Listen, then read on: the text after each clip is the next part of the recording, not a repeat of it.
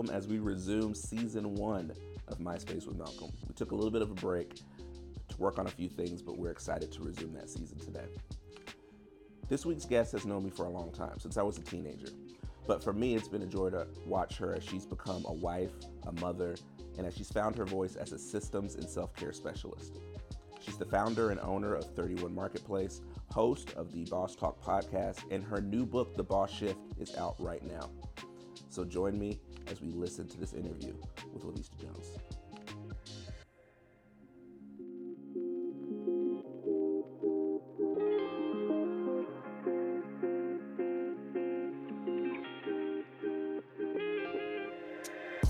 Well, welcome everybody to MySpace with Malcolm. I'm excited to have with us systems and self care strategist La'Vista Jones. Thank you, La'Vista, for joining us today.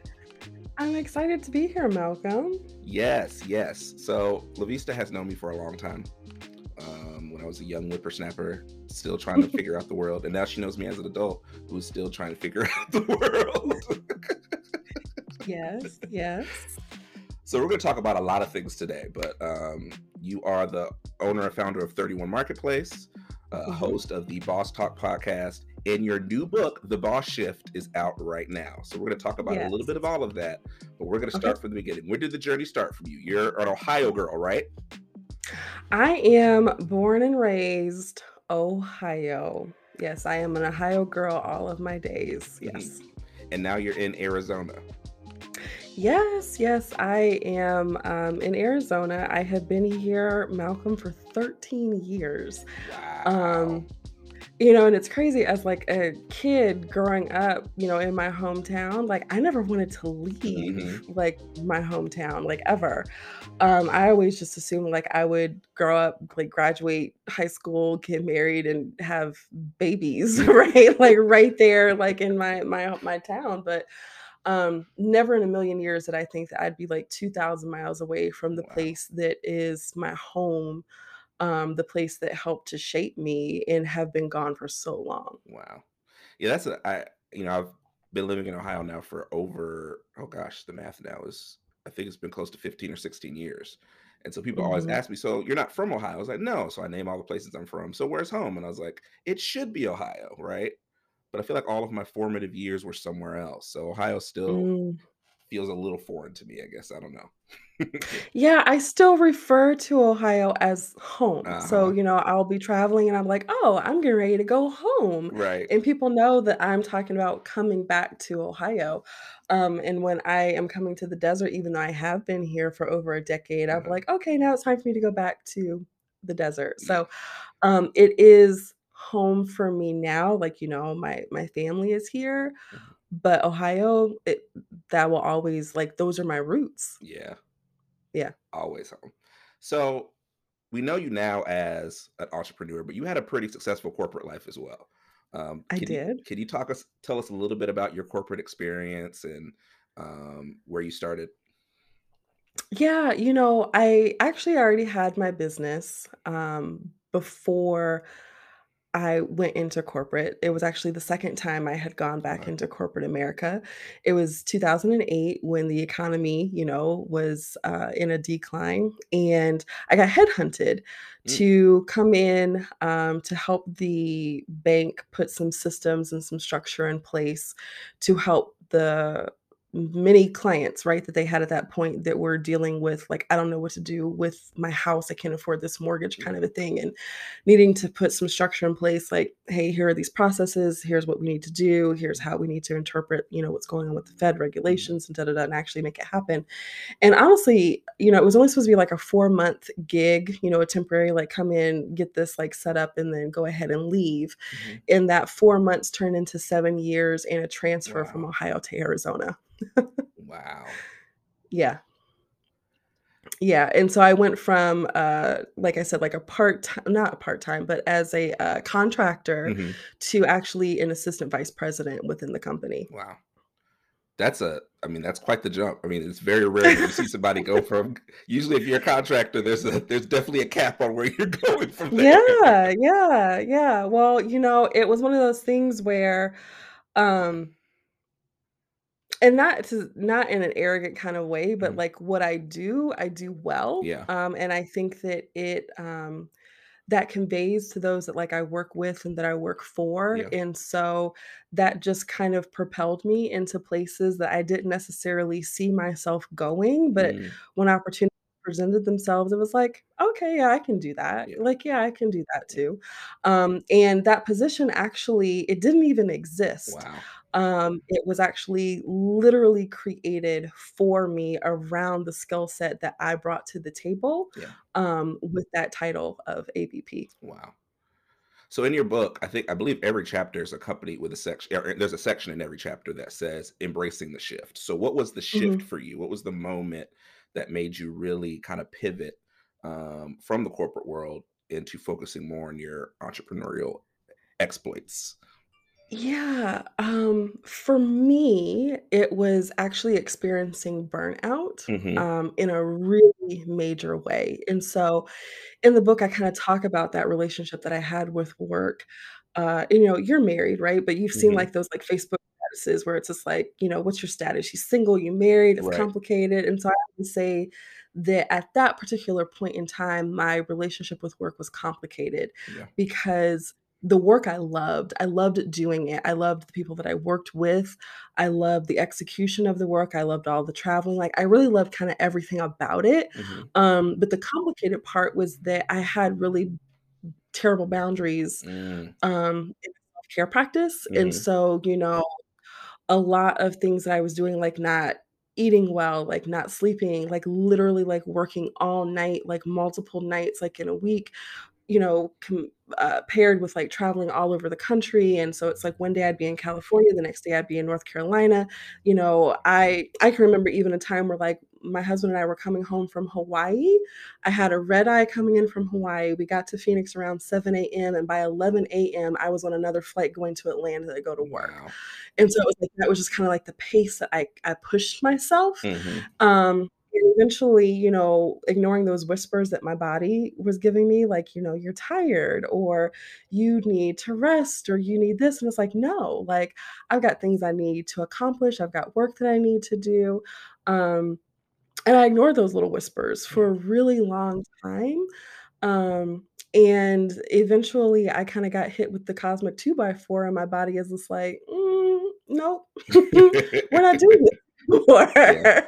We're not doing this anymore," and it was like it was a progression. It was just like I started off just kind of being really tired, and it's just Mhm. like, "Okay, I know how to deal with that. It's not resting, it's caffeine. Like, I need more Mhm. coffee, and I need, you know, like, I need to give myself some more, like, go-go, right? So I can, like, keep going and keep doing what I need to do, and then I started developing, like, this headache that wouldn't go away. So no matter Mm. how much, like, aspirin or Tylenol I took, it was just, like, this nagging thing, but it was like, "Mm, and, you know, I'm still I'm fine because I've got work I need to do." Mhm. And then, um, things started to progress where, like, I was getting emotional at work, Wow. um, you know, getting feedback from, like, a peer or, like, my boss, like, "Hey, let's represent this trend differently, like, in this report." Like, that's not malicious, you know, Mhm. feedback, but I would, like, walk away from those meetings and, like, start bawling, crying to the point where I would have to, like, go outside and, like, get myself together and kinda give myself, like, that pep talk from, like, Tom Hanks and, like, League of Their Own, like, "There is no crying in corporate America, Yeah. like, what is wrong with you?" But I couldn't just like, "Why am I so emotional?" Um, and then I started trying to negotiate with my husband, like, "So, uh, if you let me stay home today, I promise I will go to work tomorrow."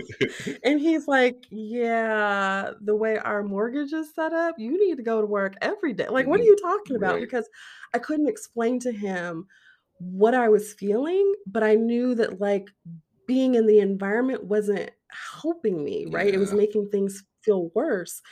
And then eventually, uh, I was driving into the office. I was on the the 202, which is a major highway here in Mhm. the valley, and all of a sudden, you know, I found myself like, my palms are sweating and my my heart is racing out of my chest, like, my my mind is racing, I'm crying uncontrollably, and I honestly don't even remember how I got to my office. I just Mm. remember getting there, parking.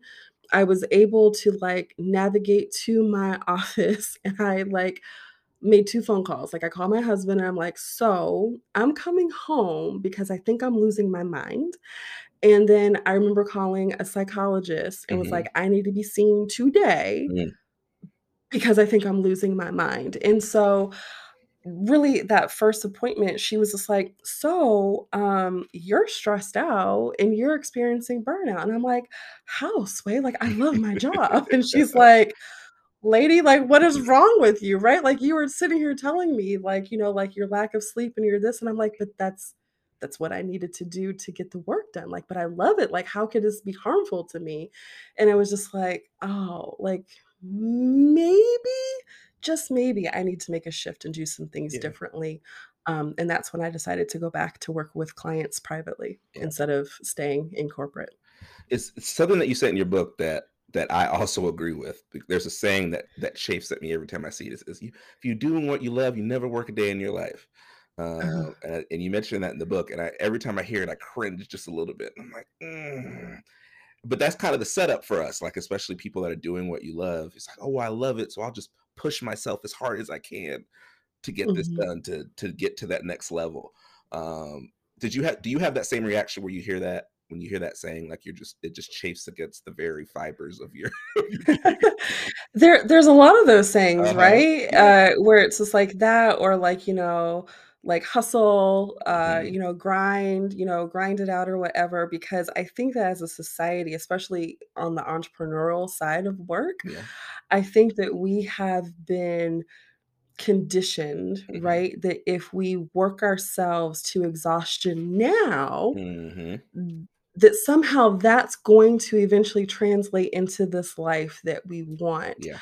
Um, and I've not actually found that to be true. Like, Mhm. I have seen those, you know, with professional careers and building businesses that are, like, working themselves literally into a grave, and it's just Wow. like, there's gotta be a better way Mhm.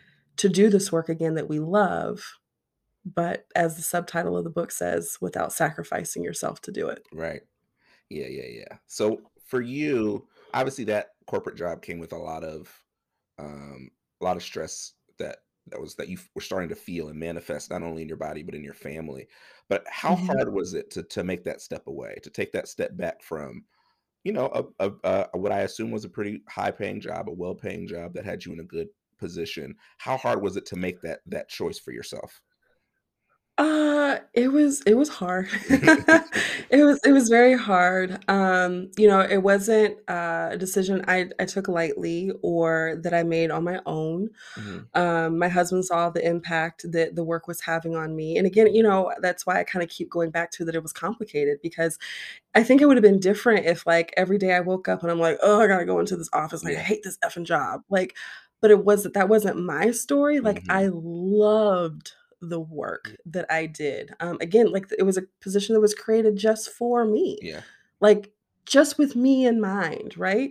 Um, so it was very hard to resign from that position, um, and then I also found, Malcolm, that it was it was actually hard to adjust to my new normal, Mm. right, as an entrepreneur. Yeah. 1, because I I got a lot of or started taking a lot of identity from that Mhm. position, right? You know, I'm an AVP at this particular, you know, financial institution, and, Mhm. um, you know, there's a lot of weight that kinda comes with a position, you know, like that. Um, walking away from that position, I also walked away from 60% of our overall household income. Um, so that was a big, you know, adjustment to make, and it's just like, I knew that wasn't going to come overnight in the business, Mhm. right? So it's just like I went from the breadwinner to, like, I'm broke. Mhm. Right. I am broke, broke, and, you know, so there was a lot of identity stuff that I had to work through as well and kinda figure out my new place in, um, the the partnership, like, with my with my husband, um, as I started building the business. So Mhm. lots of adjustments there. Oh, yeah. So during this whole time, you are still doing, um even while you were working full-time, you were also doing, um you're seeing clients and working with clients on the side. Um, so I No, you were not? Mm-mm. No, no. Well, when I got headhunted, I actually, um, shut down the business, Okay. um at that time because it was like I couldn't do Yeah. both, um, especially once I went beyond, like, that four-month Okay. contract, like, at that point, it was just like, "Oh, like, this is a lot more involved than I thought," so then I needed to find new homes for the clients that I was working with because it was like, I can't divide my time this Yeah. way, and then I was kinda all in on the corporate side, Wow. so it wasn't until I actually resigned, Uh-huh. um, and it kinda went like this, like, I walked in, I resigned, um, and it's just kind of the the way at most financial institutions are like, "Okay, like, I'll give you, like, my 2 weeks," and they're like, "Well, you can leave today." Oh, yep. And I'm Mhm. like, "Alright," and, you know, went home, uh, packed to go to Maui, went to Maui for a week and came back with 0 clients and was like, "Alright, so I guess we're doing this now, right? Like, Wow. let me go figure out how to pave my path in the marketplace now." And that takes us to market to 31 Marketplace, um, Yes. and I'm I in the in the book, you break down how you got the name, but I'd love for you to explain to Mhm. the audience. I I love where this came from, by the way, but I don't wanna spoil it, I wanna let you tell it. So, Okay, where did the name alright. 31 Marketplace come from? So, the name 31 Marketplace is actually, um, my attempt to pay homage to the Proverbs 31 woman Mhm. from the Bible. Yeah. Um, she is an example I think that a lot of women, at least, like, women of, like, Christian faith, um, are familiar with, you know, that we, um, often compare ourselves to a Mhm. lot, and it's just like, "Oh, you know, she did this, and she did that, and she did this, and she did that." Um, at least that's what scripture tells us, and, you know, okay, she did do those things, but I think that there is one little piece in there that I think is often overlooked, and it talks about her, um, getting food together for her maidservants, Yeah. and it's just like, if you don't catch that, you you you miss the part where she had help. Yeah.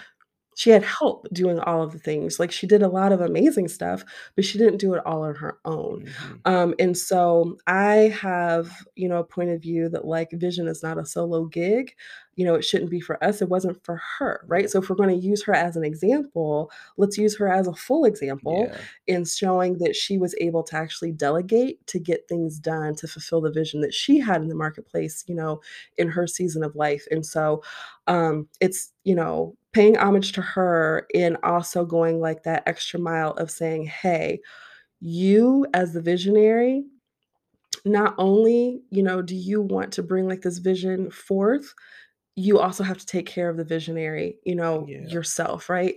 And so that is, you know, the the full meaning behind the name 31 Marketplace. Yeah, I love that. I mean, we we always I think when we all a lot of people, I'll say a lot of people think about strong black women, it's they're independent, they did it, they, you Yeah. know, they they didn't need nobody, they didn't need no man, they didn't need no help, they did it themselves, and it's like, "Whoa!" This, like, flips that completely on its head of, no, a strong woman knows when knows the task that maybe she doesn't need to do, knows that knows when she needs help. That's a big theme, particularly in the beginning of the book, talking about Mhm. knowing, uh, when you need help and being willing to accept accept help, um, Without shame. without shame. Yes, we're gonna talk about boss shame a little bit later. That Okay, that part hit me pretty hard, boss shame. Okay. Um, but wha so you talked about the vision for 31 Marketplace, where it came from. Why Mhm. was it important for you, um, to be a resource, particularly for women? I know it's not you're not I wouldn't say exclusively, but that's your primary audience, and so wh why Mhm. would you think that's important? Um, that's interesting. I I had, uh, um, somebody asked me that at one of the the book signing tours, and Mhm, it was it was another guy, right? Like, mhm, "Why, you know, do you do that?" I'm like, "Well, you know, I can only speak from, like, the perspective of a woman because uh-huh, I am one, right?" mhm, I think that women are kind of naturally wired to wear a lot of multiple hats, and I'm mm, not saying that men aren't, mhm, but, you know, just looking at myself, right? Like, I am a daughter, mhm, I am a wife, I am a mother, I am a business owner. mhm, Um, you know, I wear a lot of different hats that I have to interchange, like, throughout the day, and I think that just to your your previous point that we are kind of taught that, like, you take all of this yeah, on and you do it all on your own, like, that's the only way to make this happen. yeah, Um, and I honestly I just don't think that that's true, yeah, and so it was very important for me to come alongside other women that you know, had these aspirations and very ambitious and have these goals, and it's just like, I love the drive and the vision that you have, let's make that happen using the resources that are around you. Like raising your hand and saying, "Hey, I need support here, here, and here." It doesn't make you weak. It actually makes you stronger because you have like the resources and you know that kind of gives you the fortitude to be able to do more. Like it increases your capacity Yeah. to do all the things that you want to do instead of like completely exhausting and depleting yourself Mhm. um, while you're trying to be superwoman. Yeah. Wow. Yeah. That's really good. That's really good. So you you have your hands in a lot of in a lot of uh, different endeavors. Um, another one that you do is the uh, Boss Talk podcast, but it Mhm. didn't exactly start off as a podcast. So tell us kind of the origins of it and then the transition to the podcast format. Yeah, so, um, I'm an introverted person, Mhm. believe it or not, and so but as a business owner, right, networking is essential yeah. to to growing your business, to be connected with other resources, you know, it's really about who you know, right, hmm to get things done. So networking is very important, and so I found that, um, what I call kinda like traditional networking kinda left me feeling lacking, like, so, like, going and maybe listening to, you know, 20 or 30 people give, like, a 30 or 60-second commercial about what they do or, you know, hmm maybe having somebody get up and give, like, a presentation about Tupperware, and it's hmm like, "Great, I know a lot more about this product now," but that's not helping me with, like, my marketing struggle when I go back to my office or, you know, me feeling like I'm not as visible, you know you know, in the marketplace as I need to, or, like, how am I going to increase, like, my client acquisitions, like, that's the stuff that I'm dealing with right now, hmm like, this is not helping me. And so, like, I knew that I wanted to do networking a little bit differently.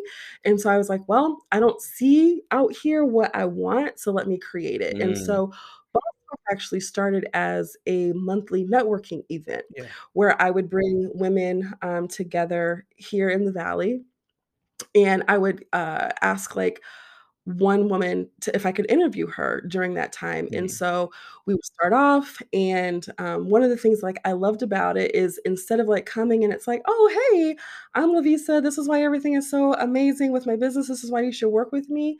It was like, "Let's stop the posturing and actually come here and let's get real about what you might be struggling with," and so when we would do introductions, it was like, tell us your name, you know, tell us, you know, who it is you serve so we can kind of know like, oh, this is somebody I should like send your way. And it was just like, and then tell us what you need right now. mm And at first people were like, tell you what I need. We're like, "Uh, what do you mean? And I'm like, what do you need? Like, what do you need in your business? What do you as the business owner, like, what do you need? Yeah. So people would share like, oh, like I need a new laptop or I need a social media person or I need this. And what started happening is like, oh, well, I actually do that. And so then they actually could have like um a much more um, connected, you know, conversation, Yeah. right? Because you're not trying to come there with some kind of front, like, "Hey, I have everything going on, it's perfect," Yeah. and I'm, like, trying to find clients. It's like, "I'm a business owner, I'm gonna keep it real, let you guys kinda peek behind the curtain about what's going on," because my hope was that either somebody in the audience was the answer to that need or was connected to it, right? But the only way that that need would be fulfilled is by us talking about it. Yeah. So, like, that's how we would start the introductions, and then we would, um I would do, like, the the interview with the the business owner, and then, um, what I liked about it is that the audience could ask questions as well. Wow. So, you know, about her journey, those kind of things, and those are kind of things we talked about, like, her failures, you know, hmm the lessons that she learned from, like, her hard times in business, because I think that too often we are focused on, like, the highlights of stuff we see on social media, Oh like, "Oh, yeah. you got this book deal," or "You're on this TED Talk stage," or whatever, but nobody's talking about the fact that, like, your book proposal got rejected 17 times, Mm. or that you have applied to be a TEDx speaker, you know, 10 times, and every single time they're like, "Mm, no, pass. We don't you know, we don't want you," or "The Yeah. topic is not good enough," or whatever. Yeah. But those are the kind of things we started talking about, and it was just like they were very resonant because it's like, "Oh,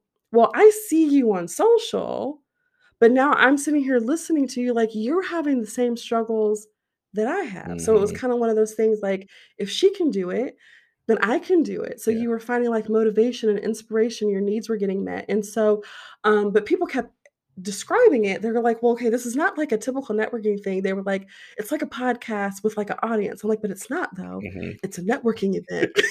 they were like, "Okay, right," but like they kept describing it that way, and then COVID hit, Uh-huh. And so we weren't able to meet in person the way that we had been for the first couple of years. Um, but I knew that the conversations were still very needed and still very important. Yeah. And so then that's when we moved into the more traditional podcast format. Okay. Wow. Yep.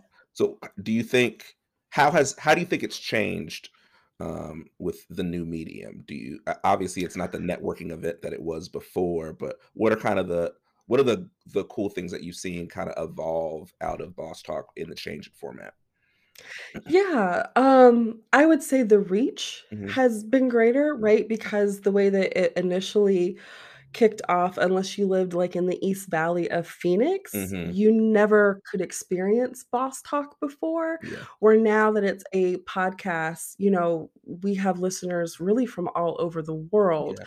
Um, so the reach has increased. So those struggles and those lessons and like those really raw moments that like we are having it's not just to like you know like these 20 women that are here in the east valley it's like anybody can Wow. listen um and i would say that there are actually like some men that are like faithful listeners and very vocal Yeah. about listening to boss talk right even though it's not necessarily geared towards them like they hmm love it because they love hearing the perspective and they love hearing like the honest dialogue that we have Yeah. so those are i would say some of the benefits of you know moving from an in-person you know kind of a situation to taking it into a more traditional podcast kind of a format Yeah, I was I'll even say after reading after reading the book, you know, there's like you get into a groove reading and then uh, uh, once in a while you kind of get into your affirmation mode and it's like, boss up girl. And I'm like, oh, okay. Still applies to me. I just gotta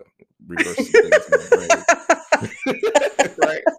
But all of the things that you're teaching, just for every, you know, for the men that are watching this interview, think are tuning out already, like, oh, this ain't for me. No, there's some really good lessons for everybody. It's not just for women. Um, and so I, I that's one of the beauties. I love I love podcasting. You know, I've been a part of podcasts, produced podcasts, and so I always say you're letting people in on a conversation they would otherwise not be allowed never into. yeah they'd never Um, hear yeah it's beautiful to see that kind of manifest itself in this Boss Talk event that was once regional now has a much more national, probably even international reach for people. yeah absolutely Um, so now we're gonna pivot to the book, and okay so we're gonna start here with all the things that you have going on. Why was it important for you to now put the content that you do in so many other places and put it in a book form? well so It didn't start off with the book per se, it hmm actually started off with the Boss Manifesto, Okay. which is in the first chapter, Yes. and, um, honestly, I was inspired to write that manifesto because being on social media, um, and we kinda talked about it earlier about, like, you know, this praise for this hustle culture that's out there, like, work, work, work, work, work, and if you're not hustling, somehow you're not a business owner or you're not a legit business owner or you know whatever the case may be. And i remembered seeing um, a colleague of mine post this picture of a coffee pot that hmm was almost empty um, and it you know read something to the effect of hey you know at 6 a.m i've already had like five phone calls two of them were double booked i'm so busy you know whatever and i'm looking at this and i'm like that's reading to me, showing me that you're exhausted Yeah. right now because it's 6 AM and you've already gone through a whole pot of coffee.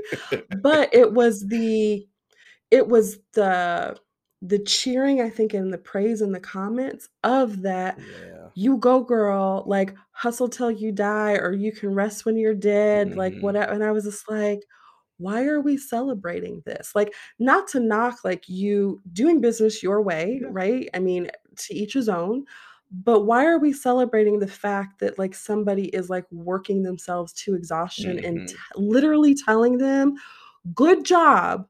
You can rest when you're dead." Yep. And I was just like, "I'm done with this." And Mm. so that is actually, like, that first line of the Yeah. manifesto itself that I am done glorifying busyness. Yeah. Um, and so it really started with that, uh, and I wrote the manifesto, I think, like, 2 years ago. And then, um you know, I'm sure that you read, you know, about this in the book, but I Mhm. had a friend that, um, that passed away. Mhm. And, um, I talk about her in the chapter that is, you know, "There is no reward for overworked woman of the year." Yeah. And I remember sitting at her funeral just kind of, um obviously grieving because, like, my friend was gone, Mhm. but angry because, you know, during the, um the time where, like, family and friends can get up and, you know, say, uh, some words about the person, person after person after person got up and was just like, "You know what?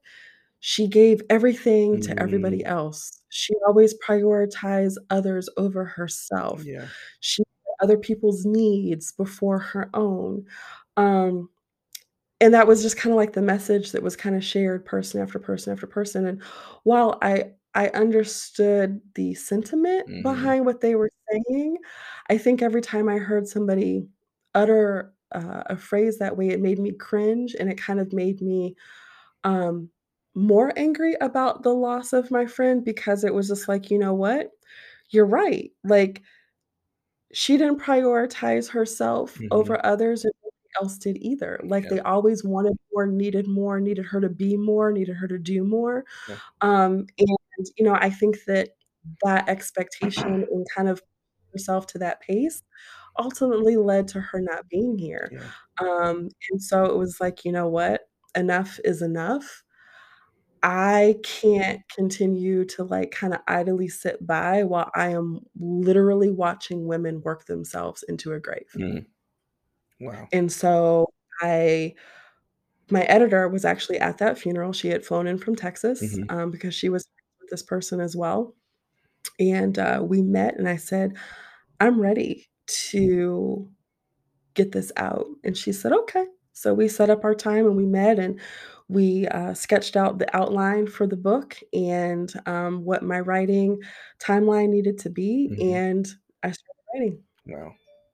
So there's there's quite a few themes that are prevalent throughout the whole book, but there's a a Mhm. particular word that kept coming up that really caught my attention, and that was overfunctioning. Mm, Um, mhm. came up quite a bit, and so you you kinda define that as doing more than what is necessary, more than is appropriate, and more than is healthy. Mhm. Um, and I just through the lens of my own experience, especially during the pandemic when everything was done from home and the the boundaries blur between what what is uh, work hours, what is home hours. Um, and as a person that I would definitely describe myself as over functioning. You, you have it ingrained in your mind to do more than what's asked of you. Um, and Mhm. so when you take down the barriers of work at home, that becomes a whole lot easier to do and a, and a lot more normal. So, what do you think are the keys um, to figuring out if you are an overfunctioning person? Yeah, I think that I outline, like, some of those, um, like, "Hey, if you're doing this or feeling this or whatever, like, you might be an Uh huh. overfunctioner." So, I would, uh, I would take a look at those and kinda see, like, do those things, um, feel resonant to, like, how you're feeling and how you're living right now? And mhm, if it does, acknowledge that, like, "Oh, this might be something that I am doing routinely that Yeah. is actually harming me. Yeah. And then I think that after you acknowledge that, then it's just like, what can I do to maybe put some boundaries in place to start shifting away from that behavior mhm, and taking on, I think, a healthier um, behavior for yourself? mhm, Um, you and those around you kinda have to unlearn and relearn, you know, some things about, you know, expectations, you know, things like that, you know, realistic, Yeah.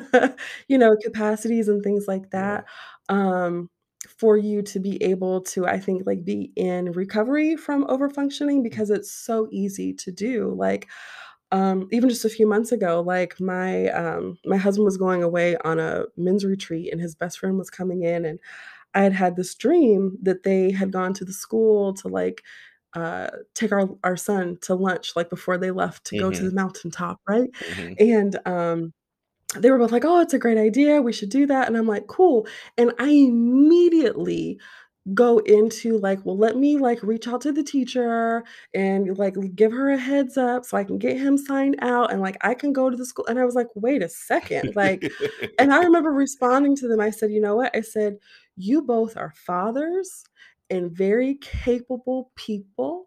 I was like, if this is something you want to move forward with, I have full confidence Uh-huh. that between the two of you, you can figure out how to go to that school, communicate with that teacher, and sign your son and godson out of school for lunch. I don't need to do that. Yeah. I don't need to take that on. I don't need to be the one to facilitate that. And it's like, that's where it's just like, oh, I recognize that over functioning in myself. And it's just like, mm, that's that's not for me to do. Yeah.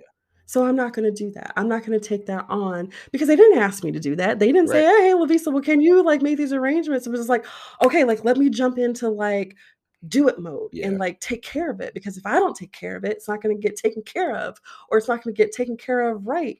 And it's just like, who taught us that? Yeah.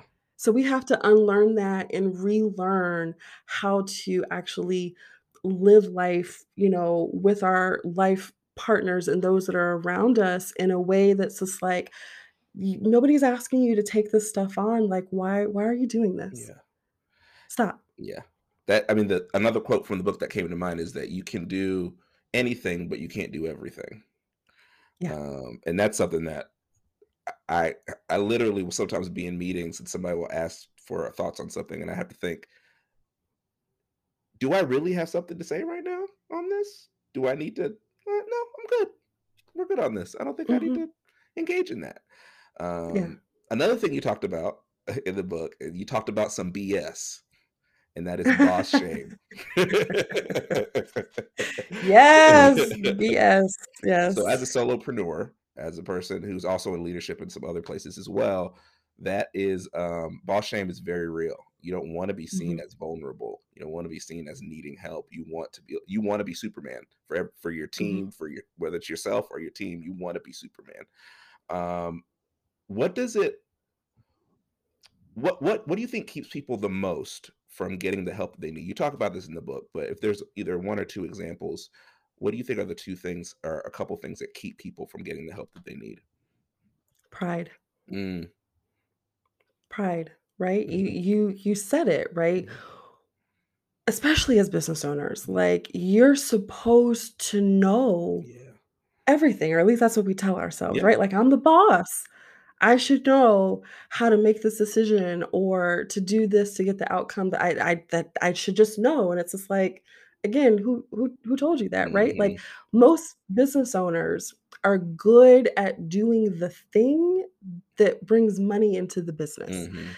It does not mean that because you're a business owner that you're automatically an, an amazing administrative, Yeah. you know, person or a marketer or a salesperson or like Mhm, any of these other things, but we we think that we're supposed to, right? mhm. Like I'm the boss, I should know how to do this and this and this and this and this.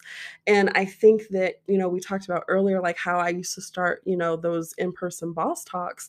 Like what do you need, right? Like to put our hand up and say, well, I need help with this, this, or this, or I'm struggling with this, it does put us in a very vulnerable state, right? Because that's typically not how you approach people and invite them to come work with you by saying, hey, here are my problems that Mm, I'm dealing with. Like, you should come work with me anyway. Yeah. But, you know, if we're not willing to kind of get over ourselves and get out of our own way, we spend a lot of time stuck in those places Mm, where like we need help or we need some support um, you might just need like a different point of view to like look at a situation right so that you know you can look at it um, through a different lens and like oh okay i hadn't thought about it that way this is how i can actually you know bring the solution you know to the table um, but i think that pride like, mhm. keeps a lot of us stuck, um, because we don't wanna show up as, like, less than, um, who we think that we're supposed to present ourselves as in the Yeah. marketplace. And that I think that pride also comes into play.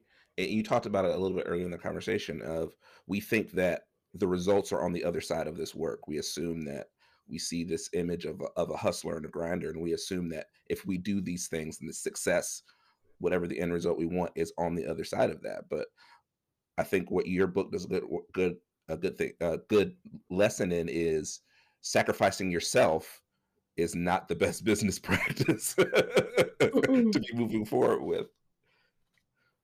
No, not at all because um you are not replaceable. Yeah. You're not replaceable, right? Like, even talking about, like, my, um, burnout, you know, scenario, um, in corporate and thinking about, like, the time that it took for me to rebound, you Mhm. know, from that, like, I'll never get that time back. Yeah. I'll never get that time back. I'll never get, um that you know, that time that I was just, like, in complete, like, mental and physical cha like, I'll never get those moments back, and it's just like, when I look at the grand scheme of things, and it was like, "Okay, yeah, the money was really good, but was it was it worth it? Yeah. Was it worth me having to take, you know, short-term or the doctor putting me on short-term Mhm. disability and eventually walking away from this job that I loved anyway?" Yeah. Right? Like, mm-mm, no, like, I'm way more valuable than any job, Mhm. any business, any kind of opportunity that comes up, um, which is why, you know, I I say that to to truly fulfill the vision, you've gotta, you know, also take care of the visionary, like, if you're not Yeah. okay so what that this, this, and this was a success? Like, are you gonna be able to enjoy it? Yeah. Are you even gonna be here? Yeah. Yeah.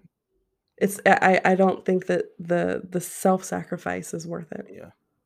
I yeah, I I love how you have really brought a lot of language to a lot of the things I think that people feel and aren't secure enough to really talk about. You you bring some really good Mm. language to that, and you also kinda redefine terms, and one of them was boss.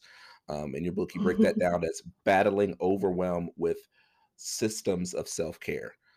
So for people at home, what is a system of self-care? Well, it's systems and Self self-care. systems and self-care, yeah. Yes. So systems, um, whether you're a business owner, you know, stay-at-home mom, corporate leader, you use systems every day. Mhm. And really all a system is, is the steps that you take to get from point A to point B, Mhm. right? Like I use the morning routine with like our son, you know, as an example. That's a system. Yeah. He gets up at the same time every day. He has, you know, the same stuff he's got to do. Like Mhm. he's got his bathroom stuff. He's got to, you know, do his hair and brush his teeth and have his breakfast and pack his backpack, get his uniform on, get, you know, into the car for us to get him to school on time. Mm. It's the same thing every single day.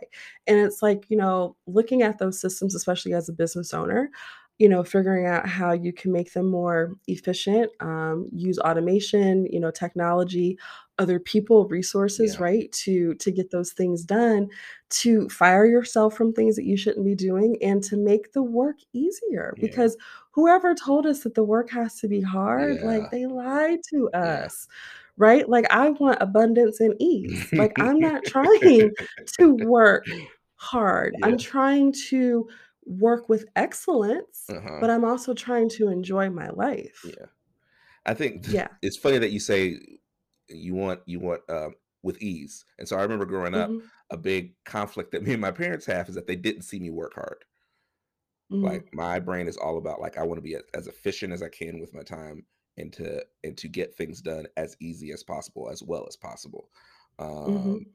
and so it's funny and I've even been in corporate environments where it's like, "Malcolm, it doesn't really look like you're working that hard." It's like do you wanna hear that the answer is I'm not really working? Because I found the easy But if to you have an this. excellent output, i is my heart is is me working harder Yeah. necessary, right? Like, I remember being, like, in high school, um, in, like, a chemistry class, and, like, I remember I think I was, like, a sophomore, and I'm in this class with, like, these seniors, and they're kinda looking at me kind of crazy anyway, like, "Why are you in here? This is for upper class." And I'm like, "Well, I'm as smart as you, so that's why I'm here." Um, and I remember getting, like, our first chemistry test back, and I failed it, and they're like, "So you're smart, huh? That that test doesn't show that is true." And I'm like, "How is this even possible?" Right? And so, like, we're going through the answers in class, and I'm like like, "Oh, like, I got that answer right." So I remember, like, putting a note, I was like, "I need to, like, talk to the teacher afterwards to at least, like, maybe I can get, like, my 53% up to, like, a 57." Like, I don't know, right? Like, Uh-huh. this is still a F, but maybe it's, like, a higher F, Uh-huh. and that might help me in the long run. But then it's like we go to the next one, and I'm like, "Wait, like, I got my answer right on that." And like and I'm like, "Well, wait a darn second, like, what is up?" And I remember talking to him after, he's like, "You didn't show me your work." Mm. And I'm like, "Huh?" He was like, "You didn't, you know, reduce this formula and do this and da da da." I said, "But I didn't need to. Like, I know Mhm. what putting this element and this element together is, and I Yeah. know that it's this new element, so that's what I wrote." I was like, "The answer is right." He's like, "But I didn't see how you got there. I didn't see the work that you put into it." I said, "But my my my brain did it." Like, Uh-huh. I it seemed extra and unnecessary Yeah. for me to write all this stuff out if my brain just knew how to put the stuff together. Yeah. And he was like so he gave me only partial credit Wow. for having every single right answer. So I think I negotiated back up to, like, maybe, like, a high C on that Mhm. test, right? And so he was like, "From now on, you need to show your work." And I'm like, "Well, I mean, in my opinion, that's kinda dumb, but, I mean, I'm trying to, like, ace this class." So I'm like, "Fine, I'll do Mhm. it." But it's just like, why? Like, why do we need to do this extra? Why do we need to be busy for busy's sake? Why do I need to have, you know, 3 appointments scheduled at the same time so that I can say, like, "Oh, I was so busy that, like, somebody else had to have this meeting, and I had to do this because all this" and it's just like, that's insane. Mhm. That's insane.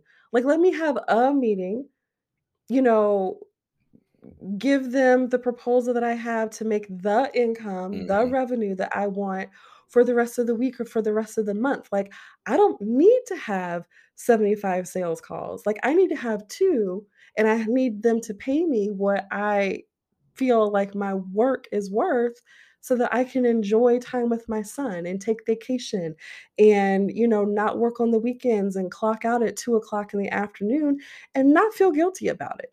Yeah. And that's what I I truly mean, like, I work with excellence, but I am expecting ease and abundance in doing it. Mm.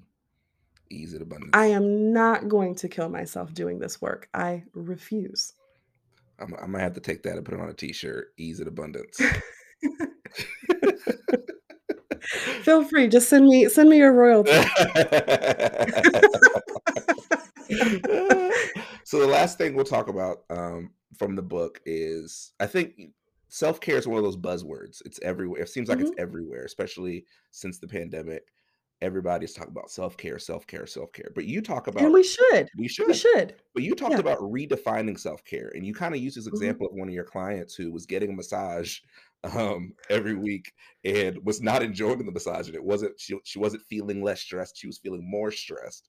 Um, and so you took her through a journey of kind of understanding what her love languages are, um, and finding, Mhm. "Hey, physical touch is really low for you, so th that's why this isn't recharging." And her response was, Mhm. "Oh, but that's what everybody else is doing, so I thought that's what I was Mm. supposed to be doing." Mhm. Um, and then you kinda talk through your journey of finding your you kinda broke down your morning routine and how that gets you ready for the for the day and one of your rhythms of self-care. So, what do you think are the keys to finding those rhythms and routines that will work for you and not just doing what Instagram tells you is self-care?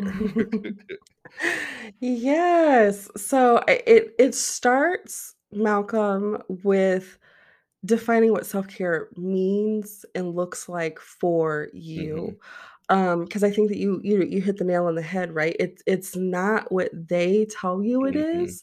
Um, it's it's what it needs to be for you, right? Like, what's gonna work for you is not gonna work for me. Like, what's gonna work for your wife is not gonna work for you. What's going to work for my son is not gonna work you know, it's an all an individual thing. Um, and, you know, you brought up the love language, like, I think that we're so conditioned to look at love languages, like, with our partner, Yeah. um, you know, that we're doing life with, but we don't look at how we're able or should be able to be fluent with that love language, like, with Yeah. ourselves, right? Yeah. And how we take care of ourselves. And so, I think that, you know, 1, you need to know what your love languages are. You need to be fluent in them, um, and not be dependent on somebody else to speak those to you, Yeah. right? Which is a lesson in and of itself. Um you need to speak those to yourself every day and incorporate those into just the way you live your life and the way that you run your business. Yeah. Um, and then define, and it starts with, I think, defining like what does self care actually mean Yeah. to you? And then make it a non negotiable for you to get more of that every Yeah. single day. Like one of the examples that I share in the book is like, okay, let's say you are a words of affirmation Mhm. um, person. It's really high. It's a, you know one of your dominant love languages. So we would work together to put like a um, like a, a solid testimonial um, system in place. So like when you're done working with a particular client, you offboard them away for us to always and consistently reach out and ask for testimonial feedback. Like, how is it working with Malcolm? Yeah. How is it working with La'Vista? Because it does a couple of things, right? It makes your presence in the marketplace consistent Mhm. because you have a system set up for it. So you're showing up in the marketplace the way that you want to, the same way every single time. It's not haphazard or like when you remember to like reach out and, you know, get this. The other thing that it does as that business owner that has like a dominant words of affirmation love language, you start getting these little love letters essentially, right, from Yeah. your clients and those that you've worked with. And what that's going to do is that's going to charge your battery as the business owner, but that's like baked into your process, Yeah. right? Because the other thing that I want to emphasize is that I don't believe that like self-care is like this additional thing to add Yeah. to your to-do, right? Because if it if you look at it that way, it's gonna stress you out even Mhm. more, like, "Oh, I didn't self-care today," right? It's like, "Okay," right? Or you look at it very transactional, like, "Oh, well, I self-cared on Monday. I Mm. I don't I don't need to do that." And it's like, "Mm, no, you might not do it the way you wanna do it every day, and Yeah. you've gotta extend grace to yourself as you go through and walk out this journey on a daily basis, but it's gotta be intentional." Um, and you you've gotta do it daily in ways that is just it's the way that you live your life, it's your lifestyle. It's not this thing that you're checking off of a to-do list to to say, "Okay, I I did it. I I self-cared today." Like, that's that's that's not really the way that it works Yeah. And in I don't I don't I don't think if you do I mean, you obviously you know this, but I don't think if you do self-care that way, it's gonna help you avoid burnout. You will still eventually it may stave it off for a little bit, but if it's not a regular rhythm, a regular part of your of your life, um, I think that was one of the adjustments I had to make. Um, like I had to actually, you know, having a job um, at a church, that means the weekends aren't really the weekend. Weekend is really when Mhm. a lot of a lot of my When other work working. starts. Um, so I had to pick a day. My my pastor told me pick a day during the week where you just don't do anything. It just doesn't matter what it is. Com- Communicate to me like let me know so I'll know what it is. But pick a day, stick to it. Don't have any meetings. Don't just focus and recharge um, on that day. Um, Mhm. and that was the hardest thing in the world for me to do because I am an overfunctioner. If I'm not doing something, I'm thinking, "Oh, I could be do I should be doing this. I could be doing this." Um, Shitting on yourself. right. Um, but then I had to go even once I got that, I then had to go beyond that. Then every day, how am I doing that? Whether it's working Mhm. out every day, whether it's getting up and walking around the, the apartment complex, or playing with, just spending time with my dog that he desperately wants. Usually at moments when I cannot give it to yeah, gives you that addiction. Yeah, and so, you know, Malcolm, in the book, I talk about this spa method him. that I came up with, like, for my clients, right? That, you know, you might be so far removed, right, from the things that, like, I call, like, that are on your joy list. Like, what are those Yeah, things that you actually enjoy?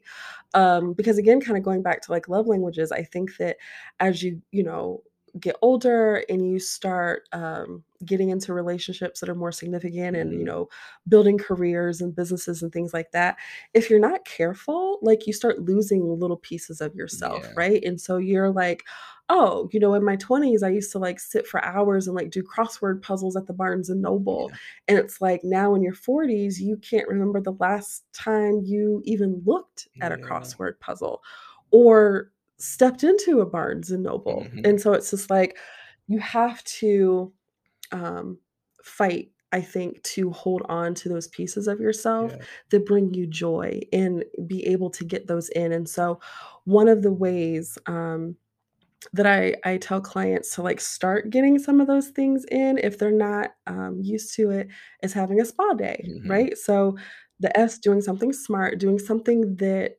challenges your mind, Mhm. you know, whatever that that might be. You might be learning Italian, or you Mhm. might be listening to a podcast or a TED Talk or someth something that stimulates your mind and, Mhm. like, is challenging you. Um, the P is doing something physical, Mhm. right? So, it might be going and taking a walk around the neighborhood or taking that yoga class or, um, going for a hike on, you know, uh, a Saturday or something like that, and then the 3rd, um, is A, doing something affirming. So, doing Yeah. something that affirms you, um, and, um, just kinda, like, speaks, like, life into you, and it's like, if you can start incorporating those things into, like, your daily routine, like, I think that you start, like, making deposits into, like, your own kinda love bank, and, like, then you're not living and working from a place of depletion, and it's like, it gets easier to incorporate things into your lifestyle. It gets easier to lean into and own, like, your boundaries around your time and about how you're gonna spend your time and things that you'll you're gonna do. It gets easier to identify, like, "Oh, I'm over-functioning in this Mm. moment. This is how I course correct, right, you know, here, right now," and not beat yourself up about, you know, "Hey, I didn't do this well for myself in the past." Mhm. Do it well now, Yeah. right? Um, so, yeah, like, that that's actually a method, um, that I, uh, that I suggest, like, if you're kind of getting started and you're like, "I don't even know what to Yeah. do," like, do that. Mhm. Do those things, like, explore, um, and get reconnected with yourself. That's the only way you're gonna be able to know how to fully take care of yourself and recharge your battery. Yeah. That's really good. Um, so before we leave, uh, we've got the book, we got the podcast, we got 31 Marketplace. What is next? I know you're really focused probably on the book right now, but what else can we Yeah. look at, um, from La'Vista Jones? Well, that's a really good question. Um I would dare to say that the next book project is already ruminating in my mind right now, so, you know, not really sure when that's going to hit the marketplace, but it's noodling, Okay. um, it's noodling in there. Um, I think in the next year to come, right, you know, with the focus of the book, you know, really just kinda leveraging leveraging the momentum Yeah. around the book, you know, we I'm just fresh back from Ohio from, Mhm. um, the the book tour sites that we had there. Mm. We've got some more, um, cities that we're going to into, like, the new year, um, but there are some retreats that are coming up, um, that will help incorporate, you know, systems and self-care, actually living, um, this boss shift, like, actually embracing Yeah. it, um, as business owner and, um, you know, just some unique ways to to work with me and my team, Mhm. um, coming up in the new year, so Well, how can people Yeah. connect with you? Um, if they're looking for the book itself, they can always go to embracingtheshift.com, Mhm. um, it gives, like, the full overview of the book, you can order it, um, and the companion, like, coaching journal that goes along with it, um, as well as, like, the other resources that are actually outlined in the book itself, um, are out there. Um, but if you're wanting to just kinda connect with me and kinda see what I am doing in the marketplace, you can find me at La'Vista Jones kinda everywhere. You can go to Mhm. lavistajones.com on Instagram, LinkedIn, Facebook, La'Vista Jones. Pretty easy to find. Well, thank you so much, La'Vista. Everyone, man, woman, whoever you are, you will want to buy this book, The Boss Shift. Go to embrace is it embracingtheshift.com? Yep. Embracingtheshift.com to learn more about the book and find places to get it. Thank you so much, La'Vista, for joining us. Thank you for having me, Malcolm.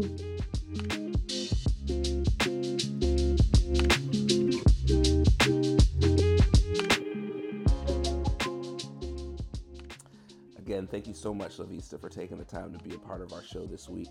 And for everyone out there, the Boss Shift book, whether you're a man or woman, entrepreneur, or whatever, this book can help you find healthy rhythms of self care that will help sustain you no matter what field of work you're in. So make sure you get that book, The Boss Shift by La'Vista Jones. Real quick before we leave, make sure you check out our website, urbanartsdigital.com, where you can find more about this and other shows. Uh, we have our video exclusively on the website, but you can listen to the audio of this show on Apple and wherever else you listen to podcasts. And you can follow me on social media at malcolm.media on Twitter and on Instagram.